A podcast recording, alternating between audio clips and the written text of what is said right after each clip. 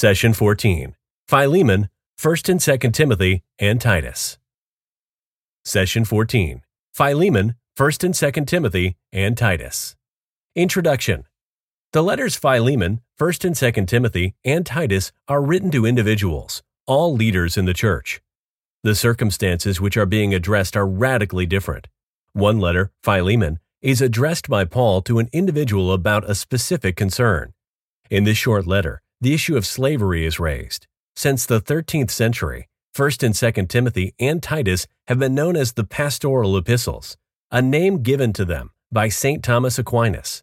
These letters deal with pastoral and administrative issues in the early church. Philemon, 1st and 2nd Timothy, and Titus. Letter to Philemon. Philemon is a unique letter of Paul in that it is a pure letter of mediation.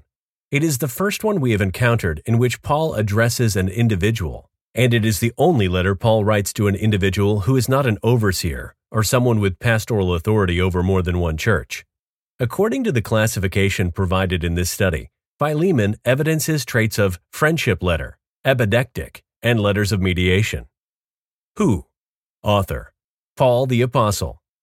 Audience Philemon, a man of means, had a home big enough to host the Christian meetings. He owned slaves, one of which was Onesimus, who ran away. Other persons such as Apphia and Archippus are mentioned as well. Where? Paul is in Rome in prison. Audience Philemon, Gentile Christian in Colossae. Onesimus is called a Colossian in Colossians 4 9. Cultural note According to Roman law, a slave could seek refuge at a religious altar, and the person presiding over the altar could act as a mediator on the slave's behalf. Since Onesimus was converted under Paul, Paul became the priestly mediator with his master. When? AD 60 through 64. What? While imprisoned in Rome, Paul encounters a runaway slave named Onesimus. Through Paul's evangelistic efforts, Onesimus becomes a Christian. We learn that Onesimus was the slave of Philemon, a man who had previously come to know Christ through the ministry of Paul. For comments on slavery in the Greco Roman world, See the topic Morals in Session 7. While desiring to keep Onesimus with him, Paul appears to Philemon to accept Onesimus back, not as a slave, but as a beloved brother in Christ. Paul knows what society would demand, but he urges a new Christian relationship, 15 through 16. Paul could command Philemon to accept Onesimus, but he chooses not to do so, 8 through 9. Why? Paul felt the right thing for Onesimus to do was to return to his master and straighten things out. It seems some money had been taken. Paul writes to urge Philemon to treat his slave with mercy, as he is now a fellow believer. He calls Philemon to a higher law than the law of the land, namely, the law of love. Letters to Timothy. The letters 1st and 2nd Timothy are written to Paul's son in the faith and an able early leader who organized and trained leadership in the churches Paul started. These pastoral epistles are unique in that they are letters written to individuals in administrative leadership over several churches or groups of churches. Paul's letter to Timothy is a protreptic letter. Who? Author. Paul, the Apostle, is the traditional author. Pauline School. Many scholars today view these letters as products of a later age, so the author would be an unknown Pauline disciple. This is based on differences in style, vocabulary, and content. Argument for Paul. Due to the drastically different audience of these pastoral epistles, administrative leadership, it should not be surprising that Paul's style, vocabulary, and content is different from the letters he sent to individual congregations. Audience Timothy, pastor of the church in Ephesus. Paul's son in the faith is the traditional audience. If these letters were written later, then they would have been written most probably to young pastors. Where? Author Paul in Rome, where he waited in prison for his execution. Anonymous author. Anonymous author's place of writing unknown. Audience Ephesus in Asia Minor for Timothy, otherwise unknown location. When?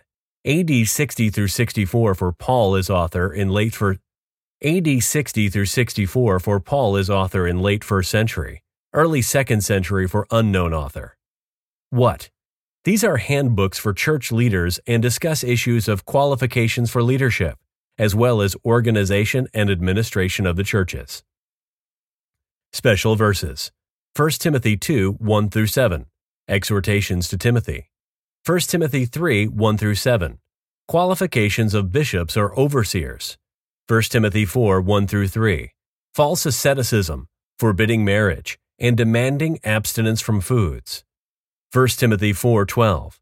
Don't let anyone look down on you because you are young, but set an example for the believers in speech, in life, in love, in faith, and in purity. 1 Timothy 4 13 through 16.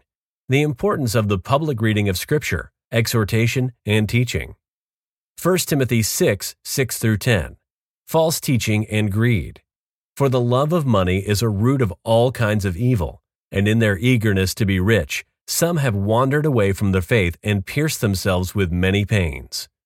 1 Timothy 6:12 Fight the good fight of the faith. 2 Timothy 1 8 through 12. Suffering for the gospel and holding to the standard of sound teaching. 2 Timothy 2 3 through 7. Exhortations to Timothy. Endure hardship with us like a good soldier of Christ Jesus. 2 Timothy 3 1 through 7. The coming of false teachers in the last days. A description of them in terms of being lovers of themselves, lovers of money, boasters, arrogant, abusive, disobedient to their parents, ungrateful, unholy, inhuman, implacable, slanderers, profligates, brutes, haters of good, treacherous, reckless, swollen with conceit, lovers of pleasure rather than lovers of God, holding to the outward form of godliness but denying its power. 2 Timothy 3 14 through 17. Continuing, in what you have learned and firmly believed knowing from whom you learned it. All scripture is God breathed and useful for teaching, rebuking, correcting, and training in righteousness, so that the man of God may be thoroughly equipped for every good work. 2 Timothy 4 2. Preach the word, be prepared in season and out of season. Correct, rebuke, and encourage with great patience and careful instruction. 2 Timothy 4 7. I have fought the good fight. I have finished the race. I have kept the faith. 2 Timothy has been referred to as Paul's last will and testament. Why? To encourage Timothy or pastors in face of opposition from false teachers. To give Timothy or pastors a list of priorities for the local church prayer, worship, high standards for leadership, sound teaching, and care for the church members. Letter to Titus. Titus is also a pastoral epistle written to a person Paul left in charge of organizing and training leadership for young churches. This letter is a paraenetic letter. Who? Author, traditional author, or anonymous Pauline disciple. Audience Titus, who is overseeing several other pastors on the island of Crete. Paul had left him to finish church organization and leadership training. If these letters were written later, they would have been written most probably to overseers of young churches. Where? Author. Paul is probably at Nicopolis, a port city about 140 miles northwest of Corinth. This is where he wants Titus to join him. Audience Titus in Crete. Unknown author or audience's location is unknown. When? AD 52 through 60, sometime during Paul's last missionary journey, before his arrest in Jerusalem. AD 60 through 64, if it is placed during the period of Paul's supposed travel to Spain, which took place, according to some scholars, between his two Roman imprisonments. Late 1st century, early 2nd century for anonymous writer. What? Special issues. Qualifications for elders. Instructions for various age and gender groups. Special verse. Titus 2 11 through 13. For the grace of God that brings salvation has appeared to all men. It teaches us to say no to ungodliness and to live self controlled while we wait for the blessed hope, the glorious appearing of our great God and Savior, Jesus Christ. Why? The purpose is to give Titus practical direction until Paul's aides, Artemas and Tychicus, arrive. Paul lists his qualifications for elders in 1 6 through 9, so Titus has an objective standard in choosing leadership, as well as Paul's authority for the qualifications. Paul also gives Titus special instructions for his churches 2 1 through 2, 2 3 through 5, 2 6 through 8, 2 9 through 10. Guiding Principles 1 Timothy 2 11 through 15 reads, Let a woman learn in silence with full submission. I permit no woman to teach or to have authority over a man. She is to keep silent. For Adam was formed first, then Eve, and Adam was not deceived, but the woman was deceived and became a transgressor. Yet she will be saved through childbearing, providing they continue in faith and love and holiness with modesty. NRSV. How do we interpret 1 Timothy 2 11 through 15? This passage contains the key verses, along with 1 Corinthians 14 33b through 36, for those who do not believe in the ordination or leadership of women in the church. The meaning seems plain enough. The problem is that it contradicts what we know of Paul's practice and beliefs in other letters. Those who do not believe in the ordination of women accept the apparent meaning of verse 12 over the examples and passages in Acts 1:14, 2:14 through 17, 18:26, 21:9, and Paul's letters, Galatians 3:28, 1 Corinthians 11:5, Romans 16:1 and 7, that indicate other practices and beliefs, but they do not accept the plain meaning of verse 15 over the statements found in Paul's writings, Galatians 2:16, Romans 1:16 through 17. This type of selective interpretation is not consistent or acceptable. We have to find a way to understand the passage that is consistent with all other scripture, or admit we do not know what the author had in mind. There are two main problems for interpretation in this passage one, the role of women in the church, and two, how women are saved. The passage says plainly that women are to keep silent and not to teach or have authority over a man and that a woman will be saved through childbearing, providing she continues in faith, love, and holiness with modesty. The interpretation of this passage is made even more difficult because of the divided opinion of scholars on when the passage was written and by whom. If Paul did not write this passage, as many scholars believe, then perhaps this reflects the practice of the later, more established church, which was anxious to establish its status and be considered respectable in the eyes of society. Even if we relegate this passage to a later period, that does not relieve us of how to interpret this passage in the light of all other scripture. The one thing that seems to be true is this passage was written for a specific situation at a specific time. It does not have universal or timeless application.